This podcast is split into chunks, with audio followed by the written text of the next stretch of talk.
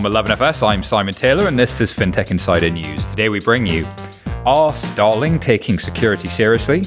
Cash has been dethroned, and going to the gym and getting your five a day might finally save you some money. All this and more on today's show. Welcome to episode 285 of FinTech Insider. We are coming to you live from the 11FS office in WeWork Devonshire Square for the first show of 2019. Exciting times. Uh, we hope all of you have a wonderful new year. My name is Simon Taylor and I'll be your host today. And I'm joined by my colleague and co host Adam Davis. You may remember him from such FinTech Insider episodes as 274 Open Banking.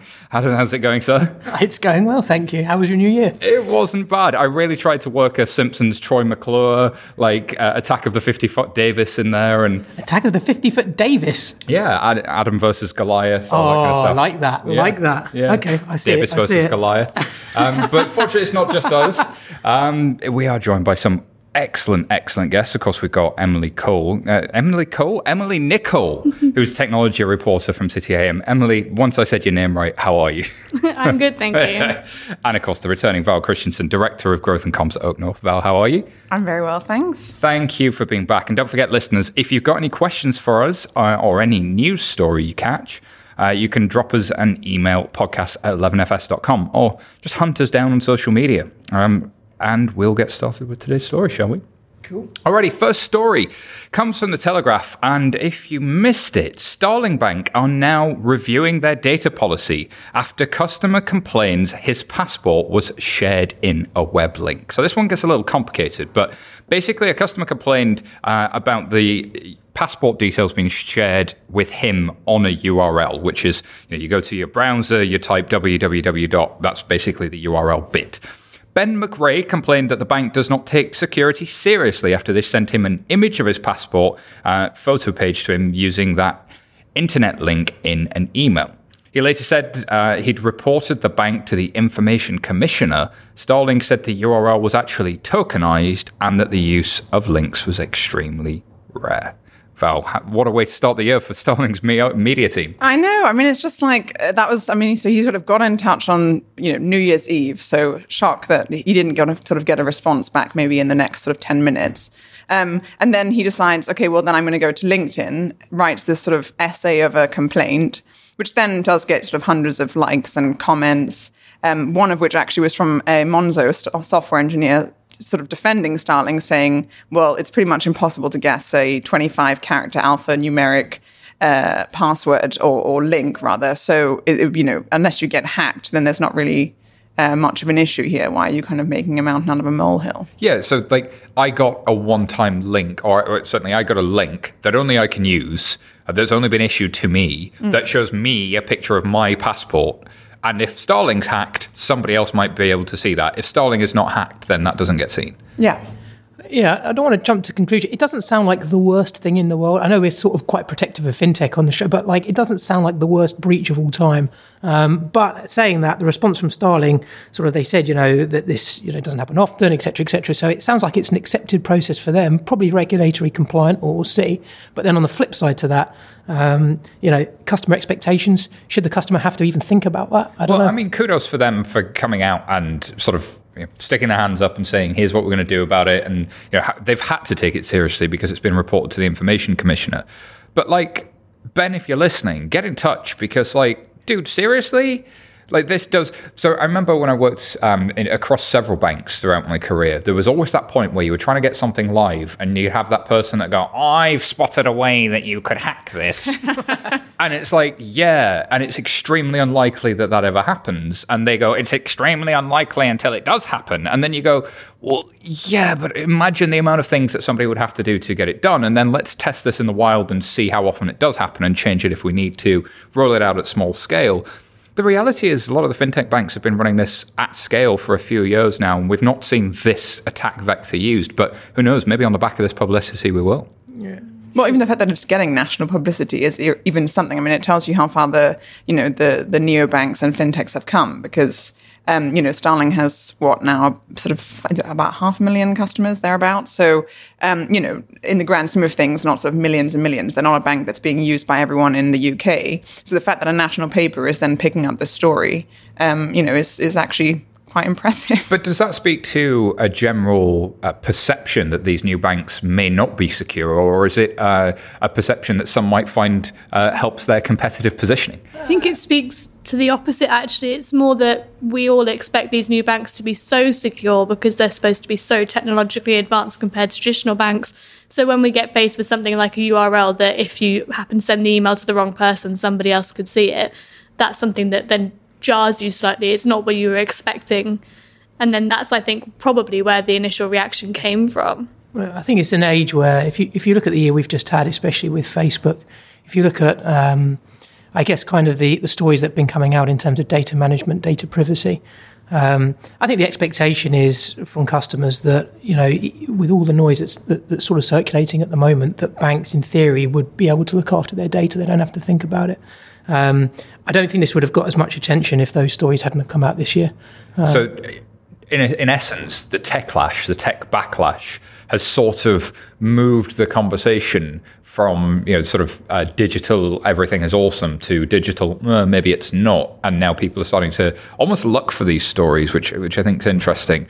Um, but then also this is set against the context of you know TSB's outage last year Visa's outage last year. Um, old isn't necessarily better either so there's there's pros and cons to both sides but how, how far has Starling come that one mishap not necessarily the worst mishap in the world, but one mishap has caused national national press to go. The old saying is, you know, you've arrived once you've got haters. That's it. that is it. Absolutely. Uh, any more thoughts on this one, or should we move on to the next story, which is uh, this actually comes from TechCrunch, and this, the headline was 2019 looks to be another lights out year for fintech startups. They summarize it with several predictions, which I thought was interesting. The total aggregate value for fintech unicorns will cross 90 billion US dollars, and the to- total number of fintech unicorns will begin to close in on 30. The Matrix US FinTech Index, whatever that is, uh, will deliver 200% returns. I'm guessing that's a fund, um, outperforming incumbents and the S&P 500 by 150%. And there are now 20 FinTech unicorns in the US alone. In fact, there are more FinTech unicorns than any other industry vertical, which I think is particularly interesting fintech is hot right now. Do we agree with this? Does that feel right to you? Yeah, I mean, if you look, I mean, in the UK, we've got 13 unicorns, five of which are um, within the fintech space. So, um, you know, it's a, I guess proportionally, that's quite a quite a large amount. But the sort of, I, I don't know if the prediction of going from 20 fintech unicorns to 30 in the US in one year, that's quite a quite a big jump. And seems arbitrary. Yeah, yeah, it's sort of like you know, lick your finger and stick it in the air kind of number. I mean, where they where they've sort of got that number from. I mean, there are maybe a couple of fintechs that are on the cusp. Um, I mean, if you look in the UK, there's not really, I don't think any that are.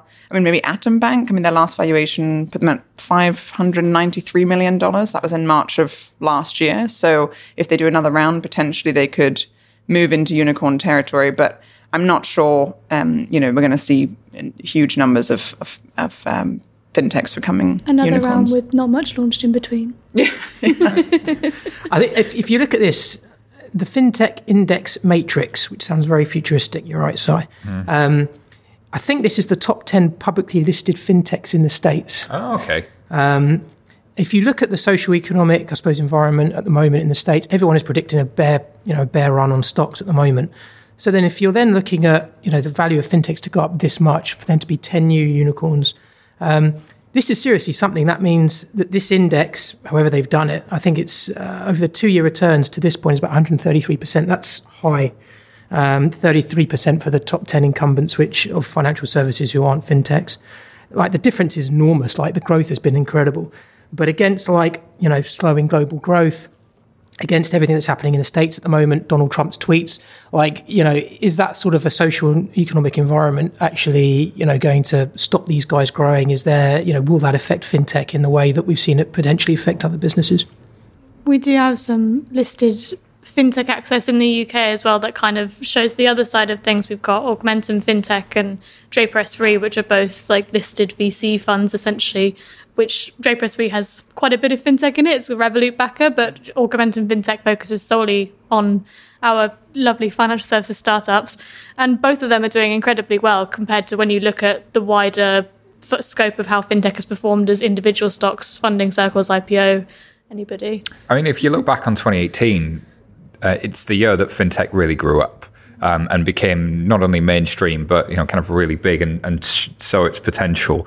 Uh, we covered a little bit of uh, um, this in our episode 281 and 282 as we looked back on 2018 and made our predictions for, for 2019 as well.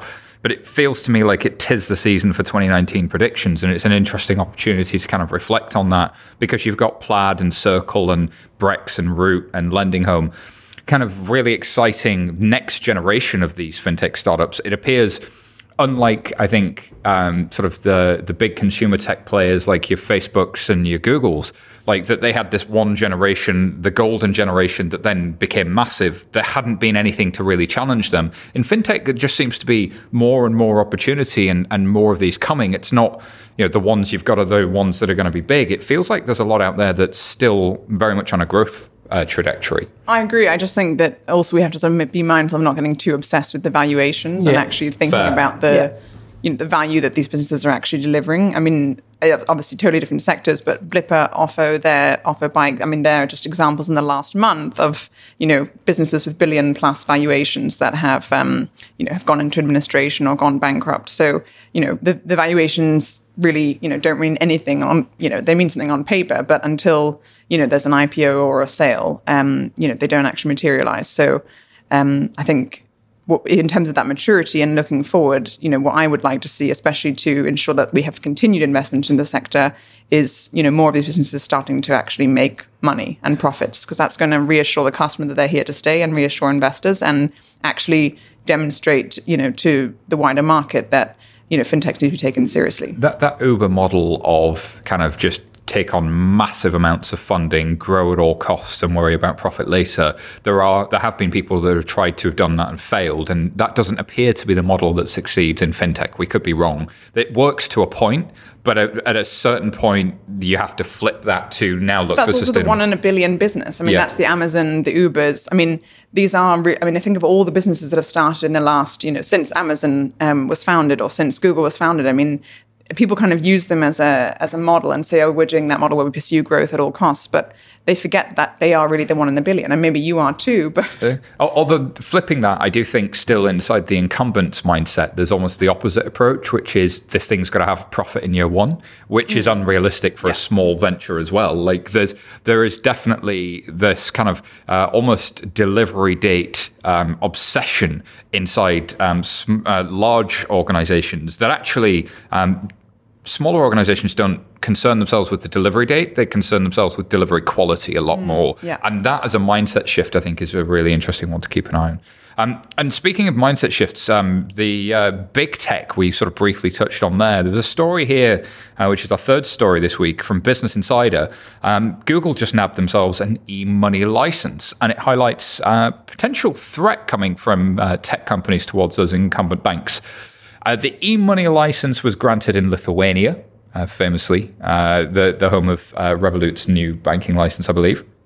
This permit would allow Google to offer similar services to Revolut, eh, for example, prepaid cards, uh, and allows the company to take advantage of passporting rights, enabling it to offer services throughout Europe. Now, they're not the first big tech company to do this. I think Facebook got a similar license about a year ago. Am I right saying that? You are it's 2016. They got one. 2016. Um, these e-money licenses, of course, have been the thing that a lot of the early fintech boom was kind of built on, right? Uh, You saw uh, Monzo and others, uh, Revolut, um, go that route of kind of having the prepaid card, getting customer base, and then sort of leveraging from there.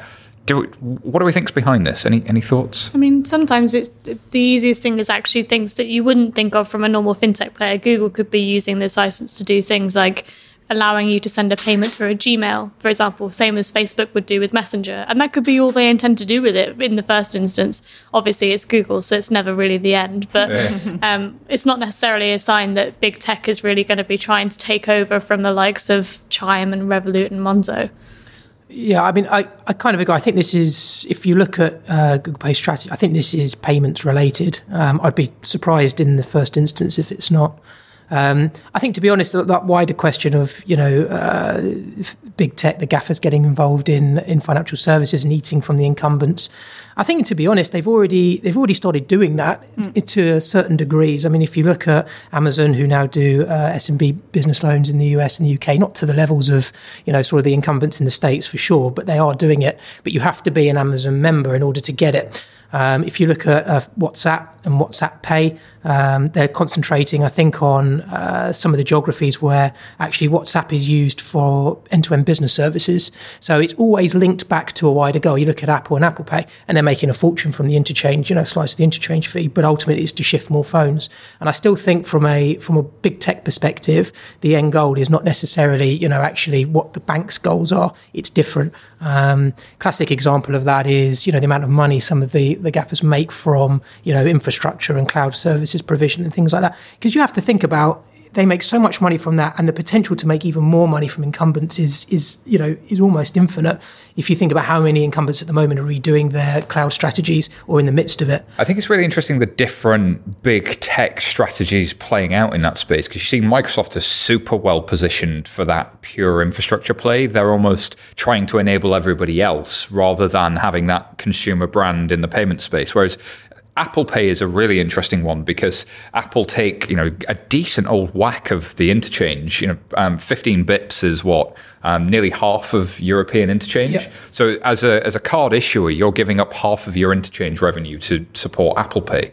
I mean, no wonder the banks sort of gulped a little bit before they before they accepted that. But actually, that's a huge revenue line for Apple at this point. They're, they're I mean, granted, in a in a balance sheet that's got some pretty huge revenue lines on it, it barely shows up. But it's a decent business. Like if they were a card issuer, they'd be a pretty one of the world's largest card issuers by interchange revenue. So. Th- I think it's one of those creeping things that it, it's never going to happen. It's never going to happen. Oh wait, it's already happened uh, to a certain degree.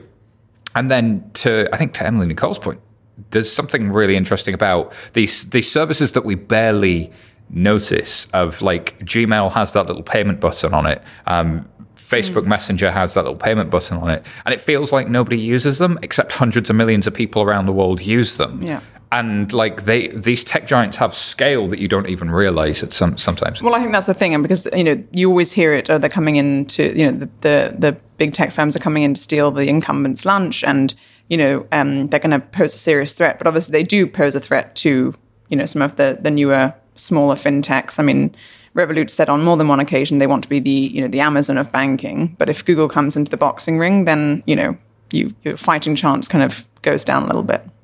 Or Amazon themselves. Yeah, or Amazon, exactly, yeah.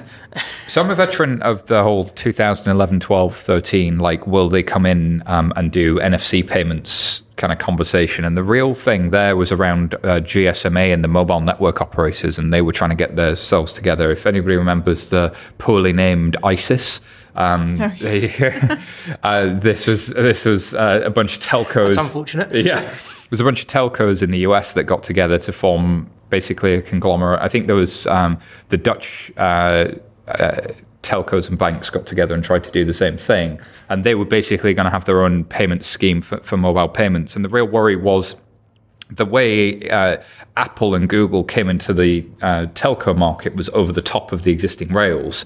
And the worry in banking was that that would happen and it would erode that customer relationship. Your relationship becomes more with the operating system than it does with the provider of the dumb pipes we're sort of seeing that play out in banking, but because the business model in banking is so very different, there isn't just a subscription to the underlying service. Really, most of your money's made on lending. It's quite a different beast. The really interesting one for me is Amazon and lending. Um, and will others start to play in that lending space? That's when I think the big banks will really, really get scared. Yeah, I think seismic shift for Amazon is if they if they stop that. F- well, they won't stop it, but if they complement the focus on people or businesses signing up to their ecosystem and they actually go outside of that and they say, you know, we'll start lending to anybody. That's the first way they're obviously going to grow their loan book.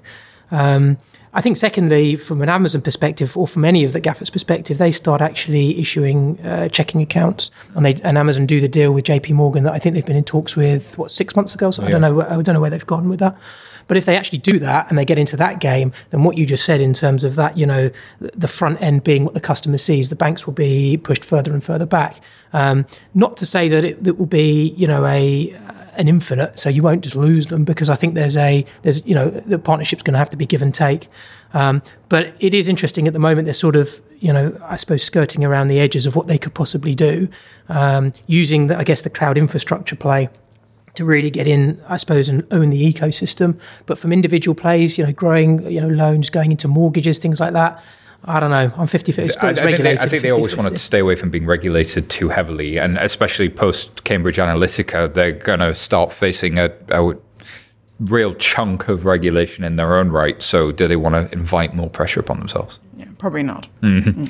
Fair say. All right, next story comes from Forbes. Uh, Microsoft are partnering with Zest Finance. Nice zesty story for you there.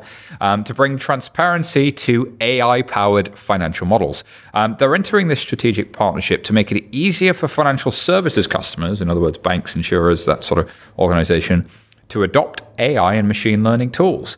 Um, so ZestFinance offer artificial intelligence tools with Microsoft products.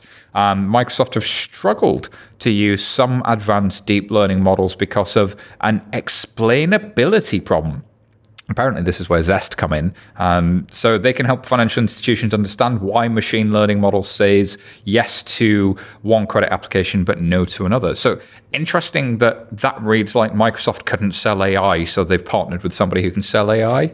Yeah, I mean, I think obviously what a weird the, headline. I mean, the use of of big data and machine learning in in lending is something that you've seen at the smaller end of the scale. You see it in sort of the the credit modeling and and sort of scoring, uh, sort of score based system, so a tick box approach. Obviously, bigger players like us are moving into it with sort of slightly larger ticket sizes. Um, but according to Zest's website, their customers, um, upon using um, their products, see a loss reduction of 30% and approval rates grow by 15% with no added risk. So, uh, you know, that's there's a quite. I mean, that's a business case that writes itself. Well, exactly. I mean, it, you know, and assuming those those are true, then um, you know, as you say, then it's the selling of it will be. But, but I love the preconditions to that, right? I'd love to know, like, what does an organization need to have done as a prerequisite to get those results? Because it's kind of like um, this personal trainer helped this athlete go from here to here, but the person who didn't change their diet or commit to the regime. Well, it's, exactly. It's like Lloyd's or HSBC saying our approval rates are 75% or 80%. It's like, that's because you've gone through the kind of pre screening where you've already said, don't bother applying yeah. for a loan with us. And then the ones who, you know, get get told they should apply and then they approve, you know, the majority of them. I, I wrote a blog post called Crappy Data is Why We Can't Have Nice Things.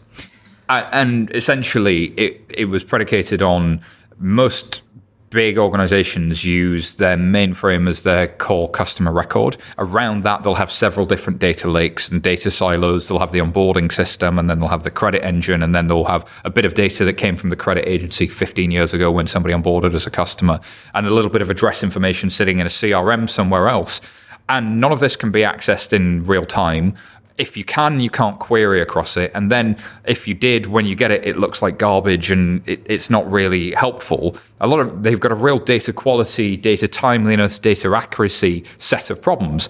And you've got to fix all of those before you can have AI. So it's, it's kind of like saying, yeah, I want to win the marathon. I'm going to start training. And it's like, well, yeah, but first you got to just do the basics. You got to get your diet right. You, the, the I really do think that that's a concern for large organizations that get sold like AI is the the silver bullet, the panacea, but there are so many prerequisites before you get there. Absolutely. I mean, the, the data that you'll get, especially from businesses of this size, which, you know, will be small businesses, maybe even sole traders, micro businesses, you know, they, they operate sort of like an individual and, yeah. um, you know, the data is not structured. I mean, one person might have all of their data, you know, a spreadsheet. Their, yeah, exactly, an Excel spreadsheet. One might be using, you know, something, uh, you know, Xero. I mean, there's, there's, it's never going to be something that's um, going to be the same for everyone. Um, so as you said, then that data needs to be structured before you can start to use machine learning to, to, to figure out what to do next. I do think though that the ways we model credit haven't really changed much in decades, especially for the large institutions. It's kind of the same thing. It's almost like,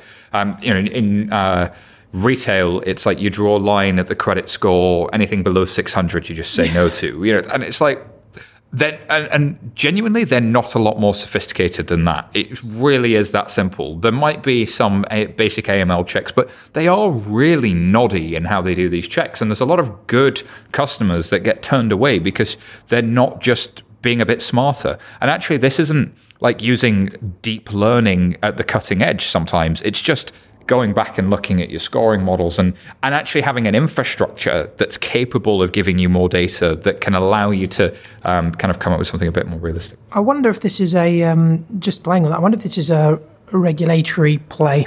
Because saying something like explainability problem basically means that, yeah, I think they've actually probably tackled that and they've thought, well, hang on, we've got something new kind of cool. This is definitely going to work, but no one understands it. Uh-huh. we need to make sure that people get it. And I think um, from a regulator's perspective, they're probably looking at AI thinking, how on earth are we going to understand what we see? Um, as well as you know, obviously the big tech companies and banks and other providers thinking, how yeah. can we show it so they can they can see it right? I think you've uncovered something interesting there. There's this fear that because a deep learning algorithm um, will come out with an answer, but it won't know how it got there. It will just go through regressions and regressions and regressions and go, here's my answer then you do have an explainability problem in that sense. That's that's a, that's a fair point. Um, and but it, again, that strikes me as something that's useful for those people that have the infrastructure that's advanced enough to be able to have that problem, which most large financial institutions probably don't.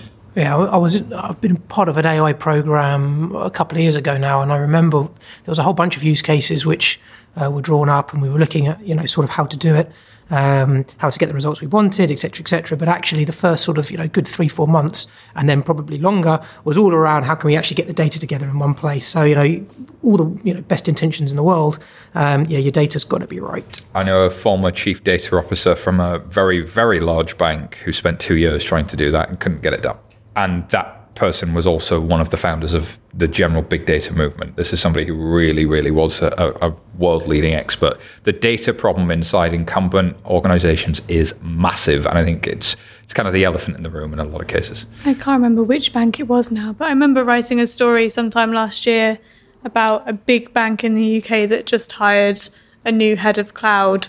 And they talked about this story where there was someone who used to do all the data or maybe you told me the story. Someone used to do all the data for the bank, and then that person retired, and then they had no one left who knew how it worked. and so then they had to kind of bring that work around it to bring that person back in as an advisor, even though they were in retirement, just because they had no one left who knew how to manage the data of the bank and all the. So this was, um, I think it was Anna Irrera that did um, the COBOL Cowboy story. Um, oh, so yeah, yeah, so yeah. Google Flying on COBOL private Cowboy, C O B O L uh, Cowboys, and this is a group of uh, sort of retirees, seventy somethings, uh, who have worked in mainframes for a lot of the big different banks throughout their career, and they charge ludicrous sums of money by the hour because they are literally the only people who know how some of the big systems uh, for some of the world's largest banks work. Well, forty-six percent of the world's banks are written in COBOL, so it's like, Yeah. I mean, But then what really scares me is a lot of um, what's happened now is that these core systems that were written in COBOL have a bit of code wrapped around them. That bit of code allows them to operate inside of Azure or Google Cloud. And it's still the same COBOL code underneath it all. And people go, it's cloud native now. And it's like, no, it's not. Like I can put a, a jacket around a rat, but it's still a rat. You know, it's like. Ugh. Alrighty, that's it feels like the right time to go for a break. weird metaphors aside, thank you, brain, for that weird metaphor. Uh, we'll have more for you shortly. How can Sam afford the latest smartphone while she's at university? It must cost her parents a fortune to send her there. Oh, she's fine. She can just borrow the cash and pay it back when she bags a high powered graduate job. Well, the tuition fees alone must be nearly £30,000. Well, she'll be earning a lot more than that after a couple of years. But imagine starting your career with £60,000 worth of debt. Hmm. Yeah, you could buy plenty of smartphones with that. Millennials, future consumers, or debt slaves. Don't settle for black or white. For the full perspective, turn to the Financial Times. Visit ft.com forward slash join us. Today, customers are demanding greater value from financial services. They expect more agility, innovation, and security than ever before. Most financial institutions are held back by the shackles of closed legacy systems that limit transparency, block innovation, and ignore customers' demands. Finastra has a bold vision to unlock the potential of people and business. They've created a platform for open innovation in the world of financial services with FusionFabric.cloud. Their solutions span retail, transaction lending, and treasury and capital markets on premise and in the cloud. Start your transformation journey today with Finastra.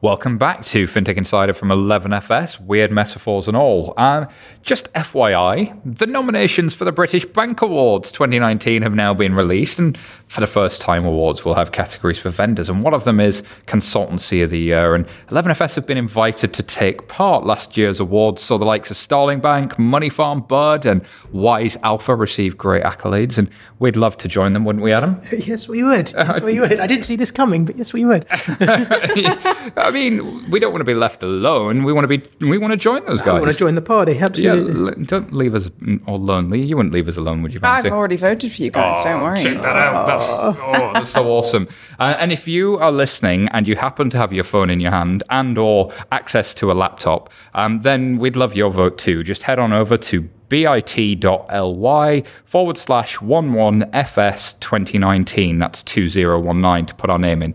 bit.ly bit.ly uh, forward slash 11fs 2019 and put our name in and uh, we'll be we'll be thanking you. And you can drop me a note, simon at 11fs.com and tell me you voted. And I'll send you a virtual hug if you do. Thank you so much. All right, on with the show. Enough cheap plugs aside. bit.ly forward slash 11fs 2019 Shameless, shameless. oh, dear. on with the show. Um, all right, this one uh, comes from Finextra.com. Ant Financial are in talks to buy World First uh, with a takeover worth uh, up to $700 million. Of course, World First are a UK currency transfer service. And uh, they offer uh, currency exchanges that uh, process more than $15 billion a year and has more than 600 employees. The deal's seen as enabling Ant Financial to further its ambitions uh, in the global rollout of its mobile payment service, Alipay. And of course, it follows their failed bid to buy the US money transfer business MoneyGram last year, which I believe was blocked by a branch of the US government, if I'm not mistaken. Yeah, and so I think it makes total sense that that would, you know, they'd sort of go after a British company. They don't sort of have the same trade wars that are going on right now Yeah. with the US. Um, I mean, and also WorldFirst has been taking steps to become the first foreign firm to be granted a license um, that would allow it to operate in China's payment services sector. Um, Pay- PayPal are also in talks with the Shanghai Financial Services Office about getting a local license, but some of the work then was potentially already um, being done. They knew that there was an appetite there, so um, of of the you know UK companies that are operating this space, and maybe you know Revolut and TransferWise are a bit too expensive now. Yeah. But World First have been in that chasing pack for quite some time as one of the currency transfer businesses, uh, focusing specifically on several remittance corridors. I believe India is one of their largest remittance corridors, um, as is as is the broader Middle East region. Um, so from Ant Financial, you can see why this is quite strategic, I suppose. I sometimes think that this might be the only option for the world of currency exchange now. There are so many out there, and people like Revolut, TransferWise, like the ones you mentioned, they're really the hottest tickets, the ones that young people are going towards because they know that they're going to get a good deal with them. So you see these in, almost incumbent currency exchange services still kind of lumbering around. They're doing lots of money still, but you wonder what their future is going to be. And so maybe takeovers is the way forward. Sell, consolidate, M and A, that sort of stuff seems seems inevitable. And if you've got a big Chinese buyer who's going to pay a decent rate for you know some company that was, uh, I believe, privately held, I don't know. It's just arm holdings all over again in my, in my book. The UK is a prime country for foreign takeovers, especially from Asia, and this is all we're seeing. Although it was interesting that sometime last year, the UK government said they were looking at legislation which would enable them to even undo takeovers they thought were too anti competitive and would harm the UK's standing. This doesn't look like it's going to be one of those, but I mean, if it was TransferWise, you never know. But it's exactly true what you said. I mean, another one very recently is Earthport, right? Visa Yeah. um, looking to acquire Earthport for about 200 million. Um, they do currency exchange as well. I mean, it's not the only thing they do, but you know, it's just another example that if you don't make it to the sort of scale of the TransferWises or the Revoluts, then potentially your only option is to you know be acquired. And it might not be a bad outcome for the founders. It might not be a bad outcome for the employees if you not, if no. you're uh, working, especially with um, somebody like an Ant Financial and an Alipay. Um, but what, what what do you think this sits in the Alipay Ant Financial strategy? I mean, uh, we we had a, a couple of uh, Dutch guests late last year talking about how. Alipay is is popping up all over the Netherlands. Um, we've got a lot of friends in the Scandinavian region saying you know, Alipay is, is almost ubiquitous there now.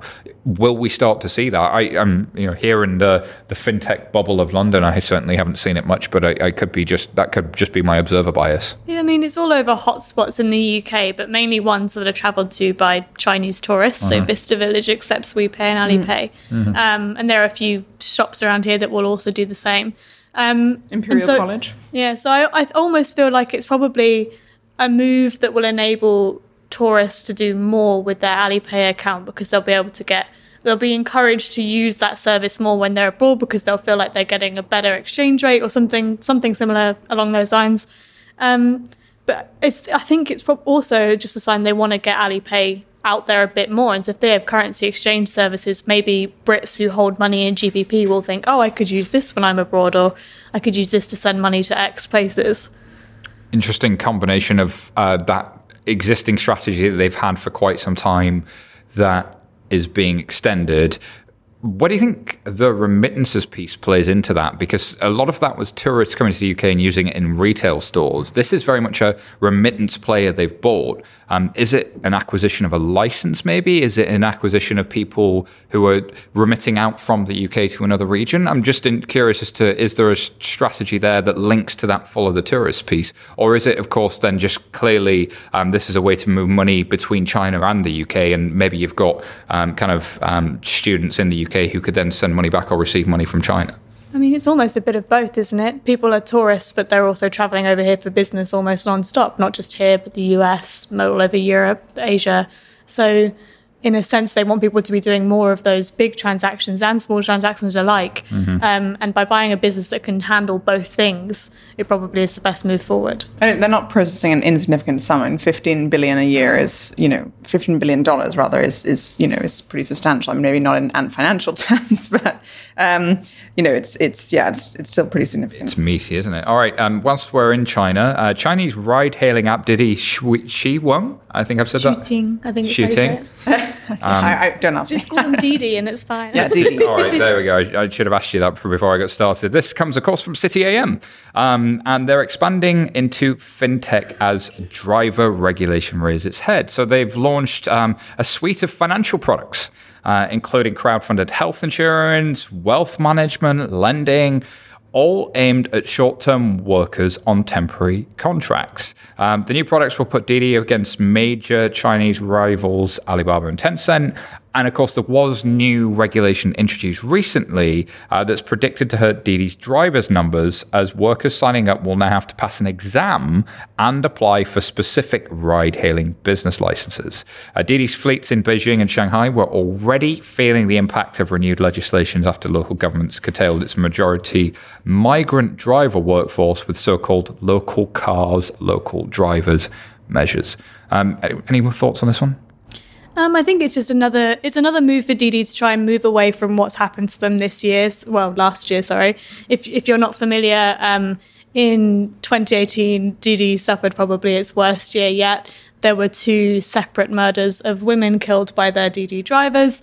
The company was forced to put 16 million into its customer service operations in order to try and bump up the safety. And they say that these suite of financial products is also meant to be safety geared, not necessarily at the passenger side, but probably more towards their their workers. I think the reason why they're doing crowd-funded health insurance, wealth management, aimed at those short-term workers or temporary contracts, is it's meant to be for their own employees. It's trying to bring them in at a time when Didi has a terrible name, a terrible reputation. This is PR in a big way. Yeah, and regulations really hitting them hard as well.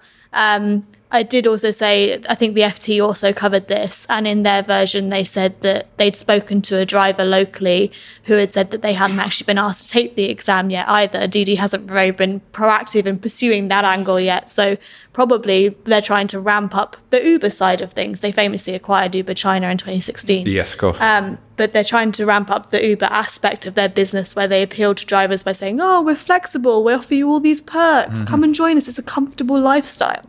I think that package thing you're also seeing with Grab and many others, where um, offering payments and insurance and the whole package of like balancing that. Yes, it's flexible; you switch it on and switch it off, but you've almost got this pseudo. Whilst it's not an employment contract, you've got all of these other things that come in the suite, um, helping you get access to um, funds as soon as you've finished the ride. You know that real-time payments availability, that ability to have all of the healthcare and things associated with that. I don't think it's just about cleaning up image. It is about that driver. Yeah, I mean the financial services specifically for the gig economy that it will benefit you know more than just their drivers, as you say. I mean, if you look at you know who who you know, who will um, benefit globally. I mean, everything from sort of delivery and Uber drivers and obviously their, their own drivers. Um, I mean, car insurance is a pretty low hanging fruit. Um, you know, it sort of remains to be seen whether some of the other products that they're looking, you know, like the um, the wealth management and lending, whether those are ones that you know would Possibly the lending. It, it's interesting to me how vertically integrated that is. It says to me that the world of traditional financial services was just not working for the gig economy at all. And typical big financial services, they draw the uh, they draw the line on the credit uh, risk score. The FICO 600, anything below this doesn't work, as we said earlier. And here you have uh, an organization that can see precisely the income of their drivers and therefore can offer a suite of packages with all of their data and indeed some data about how well these people drive, you know, how fast are they driving. So from an insurance standpoint, their data is an absolute dream. Yeah, there's also, um, I think, from a gig economy perspective, I think um, the idea of income smoothing and making sure that you are and you have credit through a year, um, even with intermittent income, um, I think is super important and it's something that we've looked at quite recently. Mm. It, I, I, think this screams to me, you know, if you're going to invest the money, you invest it on the consumer, you know, consumer operation side, and you actually build up those services. It'll be interesting from my perspective to understand how much of an overhead that's actually going to cost versus the income that they make, because there's a real reason why Uber just didn't want to do any of this and sort of wash their hands of it. Um, probably because you know, cost of operations was going to be quite high. Maybe it was just they just couldn't couldn't be bothered, I think, or they just didn't want to have that sort of overhead on their on their books and on their shoulders. So it'll be interesting to see as this goes on, um, you know, how much is this actually going to cost them um, versus um, how much revenue they make, and you know, is, are they, would the, these kind of overheads actually cripple the company? And also, they're invested in Ofo or Ofo Bike as well, weren't yeah. they? So maybe this is sort of offsetting some of the potential losses from that as well. They, they just seem to have not had a great time of it lately. Um, whereas you know Alibaba and Tencent feel really well placed to take advantage of this, and they seem to be uh, a lot closer to the, the wishes of the uh, of the Chinese uh, People's Party. So we'll, we'll see what happens there. Someone's going to run and run, I'm sure. Um, we'll look forward to more articles um, from Emily on, on exactly this. And of course, you can go to City AM uh, to, to read that article, which has a lot more detail. All right, next story comes from the FT, um, and regulatory capture has hit the news. Of course, Denmark are now shaking up their watchdog um, after the Danske Bank scandal. Um, the, the, the, Danish government wants to stop banks being too close to supervisors in response to the Danske Bank 200 billion euro money laundering scandal. Um, so, um, 200 billion euros uh, flew, flowed through its Estonian branch and was laundered cash flowing illegally out of Russia, the UK, and the British Virgin Islands. Danske Bank only admitted this after pressure from investigations by the US, and Danske said it would donate all of its profits earned from the suspicious accounts between 2007 to 2015 to a charity focused on combating international financial crime. The donation totals 178 million pounds compared to the 200 billion. Um, so this is a big rise in Danske's share price recently occurs when the uh, head of the local FSA said that some estimates from the fines, uh, uh, some of the fines the bank was likely to receive were probably inflated. So not surprising then that we see this article on the back of it that maybe the uh, the supervisor's too close to the banks. So we got friend of the show and reg tech expert Sian Lewin, aka the Reg Doctor herself, uh, to talk us through this one. She explains uh, what regulatory capture actually is and how it applies in this case. Let's hear from her now. Regulatory capture, according to a definition by Carpenter and Moss in their book, Preventing Regulatory Capture, is the result or process by which regulation in law or application is consistently or repeatedly directed away from the public interest and towards the interests of the regulated industry by the intent and action of the industry itself. Several mechanisms um, for regulatory capture have been thought about and posited in regulatory scholarship. For example, the exertion of industry influence by lobbying, using campaign contributions to sway policymakers uh, through repeated interactions between the regulator and the regulated. And we can also think of capture as being something a little less tangible, more intellectual or cultural. Um, for example, through the so called revolving door between the industry and the regulators, where members of staff from industry work for the regulator and then vice versa. In the Danske Bank example, the chairman of the FSA until May 2018 was actually a former finance director at Danske Bank, seemingly a clear example of this revolving door. Um, but defending the FSA uh, against the accusation of capture, Jesper Berg, the head of the FSA, argued that in order to regulate properly, um, the FSA needs to employ people who have deep practical expertise of financial services. Um, whilst this may well be the case, um, the need to implement measures to stop the regulator and industry from getting too close for comfort is, is really made clear by the Danske Bank case. And it'll be interesting to see what kind of measures they, they put in place to try and prevent regulatory capture in the future. Thank you very much, Sian, as always. And regulatory capture does certainly seem like it's one of those issues that we're going to have to con- keep dealing with. And the closeness of uh, the banking industry to regulators does sound very familiar to the financial crisis, but it is, of course, a challenge um, because uh, you find former regulators want to get that big job at the uh, at the bank and make a lot more money. Uh, you find that uh, the banks themselves are at the cutting edge and genuinely have the most information about what's really going on as well. So there's this constant double edged sword. It's a really challenging one. I mean, so it's not like Danske Bank has come out of this completely unscathed either, even though there is this relationship that works both ways. They've definitely suffered as a result of the scandal. Their share price hit five five year lows. Um, they've issued multiple profit warnings, and ten people have been arrested um, by Estonian prosecutors on suspicion of helping clients transfer suspicious money through the bank in a system- systematic and coordinated manner. It was definitely something that seems pretty planned it's uh, it's certainly good to see at least something happening in that space. But then the scale of this uh, 200 billion is is just still eye-wateringly large. I mean, that is more than all of crypto. That would build you 400 hospitals. That is an absolutely phenomenal sum of money. And I come back to the processes for how you prevent this are still a piece of paper with, you know, questions like where did you get that money? Oh, I won it at gambling. Great, we followed the process. But it really encourages me that the Financial Action Task Force, the global body that uh, works with governments to manage AML risk, uh, has now moved from do you have a process to how effective is your process? And you'll see them starting to lean on sovereigns through the G20 uh, to start to, to tweak that. And I think historically it had been okay for a bank to say to a regulator, ah, but I have a process. But actually, what that meant is the same old crappy process that was done in paper and w- which customers hated would get more and more entrenched rather than somebody sort of saying, actually, can we do this differently? Can we do something that's more secure? And a better experience. Or is the bank saying, I've got a process, you, Mr. Regulator, need to follow this process because we're that powerful that that's the way it goes? And I think that's, mm-hmm. I think that's kind of the um, the sentiment that I drew when I read read about this and read about this news in particular. Um, you know, it feels to me like this is a, well, hang on a minute, you know, that's, are they just too big?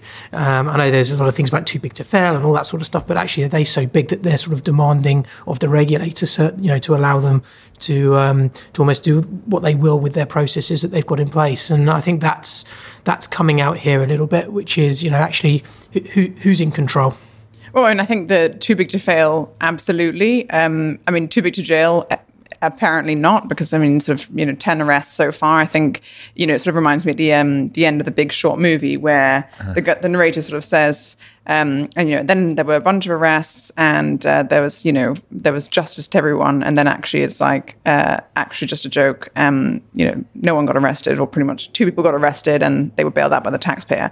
Hopefully, you know, um, with the the arrests we're seeing now, then um, you know you will see that accountability. It's not going to be um, a replication of what we saw after the financial crisis. I think it's more a question of um, accountability on what scale? Because we know that 10 people have been arrested, but we don't know who they are. Danske said they've um, identified around 42 former employees that were possibly involved in it, but their chief executive, he just stood down. He now might be setting up another company probably going to get away scot free. So he used to manage Estonia. I think he used to be um, head of, I think it was international relations, head of international markets. So he used to have uh, oversight over the operations in Estonia before he became the chief. Well, that's executive. the thing; it's been going on for nine years or something, right? So the amount of people yeah. who would have had fingers in this pie is much more than ten people. It's weird how falling on your sword as the C-suite is seen as kind of almost honourable, even yeah. though you've committed massive uh, or are alleged to have committed um, massive um, crimes. It, it's really concerning to me, though, that the solutions to this are eminently doable, but uh, historically this had been seen as a compliance problem, not a share price problem. And I think actually, if you look at the share prices of European banks, that is clearly a conversation at the board level uh, in the C suite. And yet, this issue uh, will continue to affect the share price because the news drives the share price. It creates the crisis.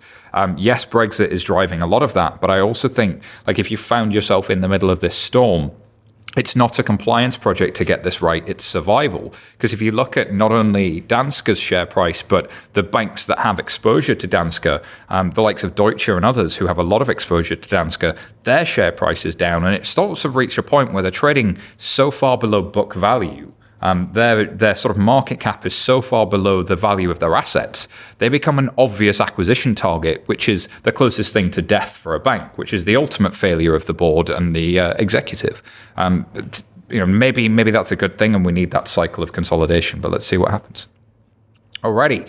Um, cash in at your own peril. Uh, this story comes from IsraelNationalNews.com. Apparently, there's a law restricting the use of cash going into effect as the war on cash continues. Um, so, um, the use of cash for either wages or payments uh, has uh, a new law restricting that use has come into effect.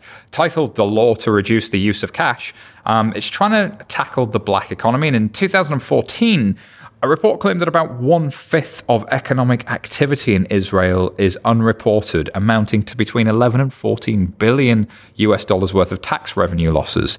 Um, the finance ministry has planned for a ban on transactions involving business or employer cash over the amount of $1,300 or up to 6,700 for transactions between two private individuals.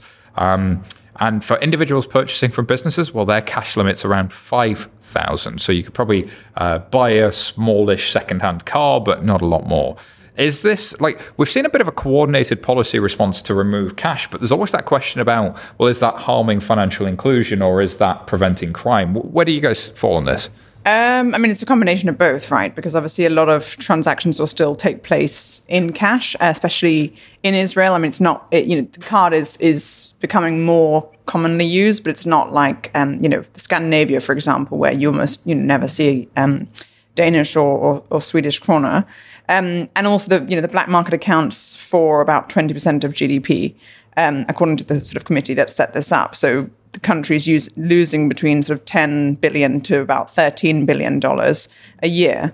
Um, you know, that's the sort of the, the same size of their entire defense budget. Uh, you know, it's it's a very uh, significant portion of money, and if this is the way that they can tackle that, then uh, you know, I think it's it's it's hopefully going to be a positive thing in the long run. It's, definitely a use case to eliminate cash. I think the um, it's not the same use case really that we saw in Sweden, or I don't think it's got the same pressures of what we saw in India when they sort of reduced or took out. I think it was like eighty six percent of the ca- cash flow. Um, this is something sort of entirely different. I think you, have got a point there. So when you mention around you know financial inclusion or you know the over reliance on um, electronic uh, payments processes, which you know could get hacked, something could happen to them, especially potentially in Israel. So you know you're looking at um, actually what are you know what, what are the fail safes? Actually, is cash, and I know in Sweden they've actually thought of this, and they're looking at actually, you know, what would happen if we went completely cashless, and actually, would that be um, a problem for society, and how can we actually, you know, look at some of the, you know, the sort of um, disaster recovery situations and work out ways um, that that you know work out ways to tackle that um, I know in Sweden they're talking about 2025 to 2030 actually not having any cash at all. Yeah. Um, so that's really interesting in terms of um, what it would mean or the implications for society. I think in Israel in particular, I'd say the population is probably ready for it. I mean, if you're looking at sort of the um, the characteristics of society, you know, over 60% have um, sort of high online and mobile use. There's over 70% of account transfers are done online, so they are digitally savvy. Yeah. Um, but the interesting thing is, for me, is where the use cases come from. Um, and then, you know, how many other countries will follow this suit? Going to be interesting to watch. Um, there's there's definitely uh, a rise of alternatives. Of course, India went big on removing an entire note from circulation about a year ago. Uh, we're definitely seeing more central bank moves in this space. Um, but I'm seeing a lot of stick in terms of removing cash and laws. Um, and the carrot initiatives tend to be here's uh, here's either Paytm or here's here's an initiative to do mobile payments. But those tend to help the people that are already digitally literate and financially literate. They tend not to be um, you know, kind of really at the cutting edge of financial inclusion. So there's more to do there for sure. I got asked when I was on holiday actually when the UK would become a cashless society. It was uh, yeah over a drink in the pub. So I just put my finger in the air and said, uh, in time. Yeah, I think it's one of those where you've started to see some stores now don't accept cash. Uh, whereas 10 years ago, you saw people didn't accept card.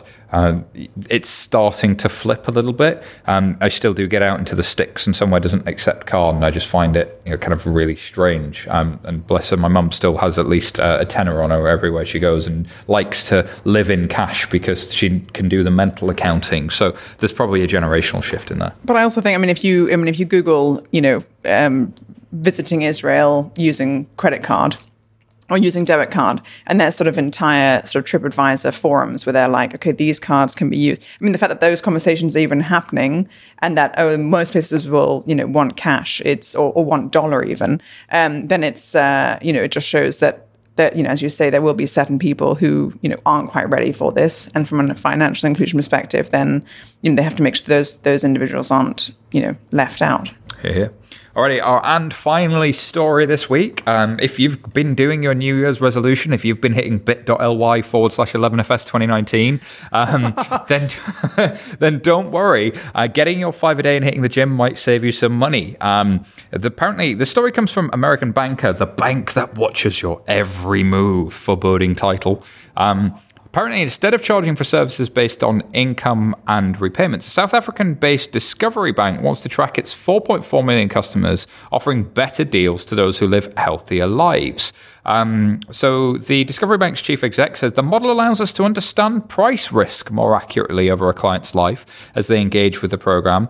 Um, and Discovery refers to its model as 5380 which means there are five behaviors that link to three risks that account for 80% of the reasons that people don't meet their financial obligations, which um, I like things that can be described that simply. Um, that's, that's a well done bit of strategy by whoever did it. Apparently, the five behaviors are spending less than you earn or more, saving regularly or not, uh, insuring against serious events or not, paying off property or not, um, and investing for the long term or not. Uh, and the more data that customers consent to share with Discovery, the richer are the rewards. Um, the five levels that ascend from blue to diamond, that's a little bit creepy. But actually, the, the story itself doesn't relate to the headline. This isn't really about going to the gym and getting your five a day. That's a great sort of um, uh, kind of piece. Um, but the bank that watches your every move, again, doesn't really relate. It's, it's really um, if you give us more data, we can risk score you better. There's something to be said, which, which is kind of obvious on the face of it, but it kind of goes to, you know, I'll show um, InsurTech Insiders, which is available on iTunes now, talks a lot about this. You know, been, this has been uh, in the insurance space for quite some time. More data equals less risk, but you've always got that privacy concern. Where, where do you fall on this, Valentina? Um, I mean, I don't know. I think it sort of reminds you a little bit of the, um, you know, what they're introducing in China with the social score, where mm. you can, you know, we're, we're watching every move and the way that you uh, behave will then, you know, uh, be a factor in terms of the, you know, uh, the type of um, products that you can get, the types of flights you can take, the class of train ticket you can buy, and so on. Um, you know, I think okay, fine if, if people are willing to share their data. I mean, people keep you know, data is a new currency. You keep saying you should get paid, you know, for your data. So this is potentially one way to do that. I mean, I looked into some of the the specifics in terms of getting your money back, and they sort of said we'll give you 100% back on your gym membership. You have to visit, you know, 36 times a year, so you know what, three times a month. Um, it's not it's not crazy, but equally, what does that even mean? I mean, what would you have to do? What would a visit? I mean, you could just tap in and then leave. I mean, uh, and Although I just think getting free gym membership for tapping in and leaving seems somewhat pointless. but I mean, the thing is that then if you let's say you reached let's say you reached 34 Yeah. and it's you know you've got two weeks left in December and you don't feel like going, could you just go and sort of cheat the system? I don't know. I mean, it's just whether you know how how will they make money from that? I mean, surely the people who are savvy enough to sign up for something like this then would really be using it. In which case, I feel like there's a hell of a spreadsheet model somewhere behind this. you I would, I would love to see the jobs be done that was that was uh, put in place for this, and the uh, the value proposition that sort of and all the work that led up to them I doing don't mind this. I know I like it, but I just I'd be really intrigued to see how they came to it. I don't think it's necessarily a big jump for people either. I mean, this is in South Africa, but I know that in the UK, the number one fitness app last year was Sweatcoin, the app that pays you in oh, Bitcoin, yeah. or well, Sweatcoin anyway, for um, every step you take or times you visit Every the move you gym. make. Yeah, exactly.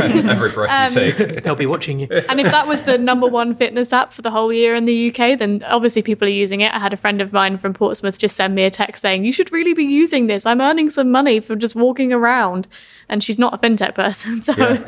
um, I don't think it's too far off to think that people wouldn't necessarily agree to these things should the perks and the benefits be the right kind of thing to appeal to you. I think also if the bank already had some a savings account and they were giving me some insurance and they were just using data that they already had that they were protecting to just do something smart and offer me a perk because I was behaving well.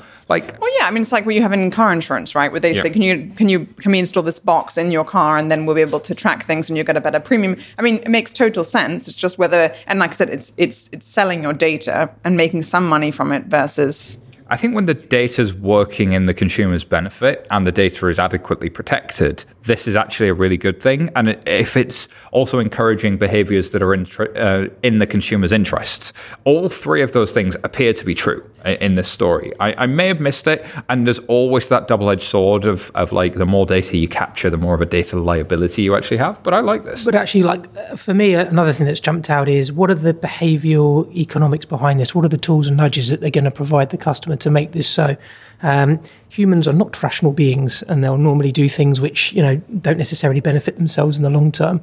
Um, and it's sort of an age-old problem for uh, apps for any product, really, which is how do you or how can you help the customer try and get to where they want to go? Um, and for me, I think the, the interesting point for this is that they're a bank but they're focused specifically on behavioral economics. If you read their website, it's sort of plastered all over it. Um, how are they doing this? What's the user journeys? What are the tools and tactics that they're using? Are they invasive? Are they not? Et cetera, et And. I think, well, look, look at open banking, right? I mean, this is exactly it. It's the will I share my data to get better products, to get a better deal? You know, With- in with theory, the anniversary coming up, it's a good thing Well, to be doing. I mean, in theory, people are open to it. It makes total sense. But actually, in practice, what we've seen, I know it's still only been, you know, very early days, but, um, you know, it's not. It's not been that you know everyone's been standing up. The fact that you build it doesn't mean that they will come, Yeah. despite what the ugly naked dude said in Wayne's World 2. Um, but the if you get the design right, you can get people to get these advantages. So it's great to have this statement of intent. I haven't seen what they've built. I hope they have. I hope the design matches this intent and that people, because you see so many apps, um, and we've seen this kind of backlash, in, you'll have seen this in, in the last couple of years, where a lot of that sort of playing to the human's dopamine receptors to get me infinitely scrolling about a bunch of shit I don't care about has kind of reached the point of like, well, what's the point of that? Is that in my benefit? Should I just be scrolling and occasionally viewing an advert so that Facebook makes money? Or should I be doing something productive with my time? If I'm using those same design techniques that Facebook used me, uh, used to get me hooked to Instagram stories, to actually get people hooked on saving, to get people hooked on paying off their property, to get people hooked on spending less than they earn, that'd be awesome. I'd love, love, love banks to get their heads around proper behavioral design and link it to a strategy. Like that's the next big thing I think for the larger banks to take on. And to my mind, this is where quote unquote PFM and you know, your your money box and your uh, plums and your even Monzos and Starlings to a lesser extent are trying to drive towards. Uh, like how can you positively control friction? How can you positively boost you know your customers' self control? Uh, help them to make the right decisions, like improve their hacking reward. Like there's a whole bunch of behavioral economics and then tools which sort of sit under those, um, which can be used. And I think, like f- from my perspective, I think behavioral economics uh, is probably the V3, the version three of, or the next gen, if you like, of banking apps. Like I think that's the that's like the nirvana where, where everyone needs to go. We saw uh, to around the beginning of um, mobile banking, design thinking and human centered design came in as the big thing, and now that's table stakes. I think what we've seen is the next movement has really been okay. Now we're going to go to the underlying core jobs to be done, and then the third step is right. Once I've understood those jobs um, and I have a product vision, can I actually start to think about what behavioral economics I need that are in that meet those jobs and match those jobs, and then you've got something that you can actually design. We almost started at the end and worked our way back. Any more on this one? I'm going to move on. All right. Well, all that remains for me to do is wrap up this week's show. And thank you very much to our guests. Where can people find out more about you, Val? Uh, you can find me on LinkedIn or Twitter at Val Kristensen. If you want to find out more about OakNorth, it's oaknorth.com. And if you want to find out more about our fintech platform, it's oaknorth.ai. Ooh, very cool. Uh, how about yourself, Emily? You can find me at Emily J. Nicolle on Twitter, or you can read my stories on cityam.com. Excellent. How Oh, about and the paper. We do have a paper. I always forget that part. I read your paper in the morning. Me too. Oh, good, good. I'm glad I some pick it up do at Totteridge, read it straight all the way to Liverpool Street. It's good. Um, I you can find me in uh, well, I'm 11FSer. So and you can at Totteridge. and at Totteridge. if you're hanging around Totteridge and Whetstone Station, I'll be there. You, you know, like somebody listening to this podcast at Totteridge Station just went, wait, is that Adam? Is that the Adam Davis from 11FS? and then people are like listening to this in the States thinking, what the hell is he talking about? yeah, global listeners, that was a very local joke. We Yeah. do apologize. As for me, you can find me at bit.ly forward slash 11FS 2019. And um, of course, um, tell us what you think of today's stories. Um, get in touch on Twitter at FinTech Insiders or at SY Taylor. Um, and drop me an email, simon at 11fs.com, if there's anything you want to talk to us about. Um, we're here at 11fs and we do some awesome sh. Thank you for listening and goodbye for now.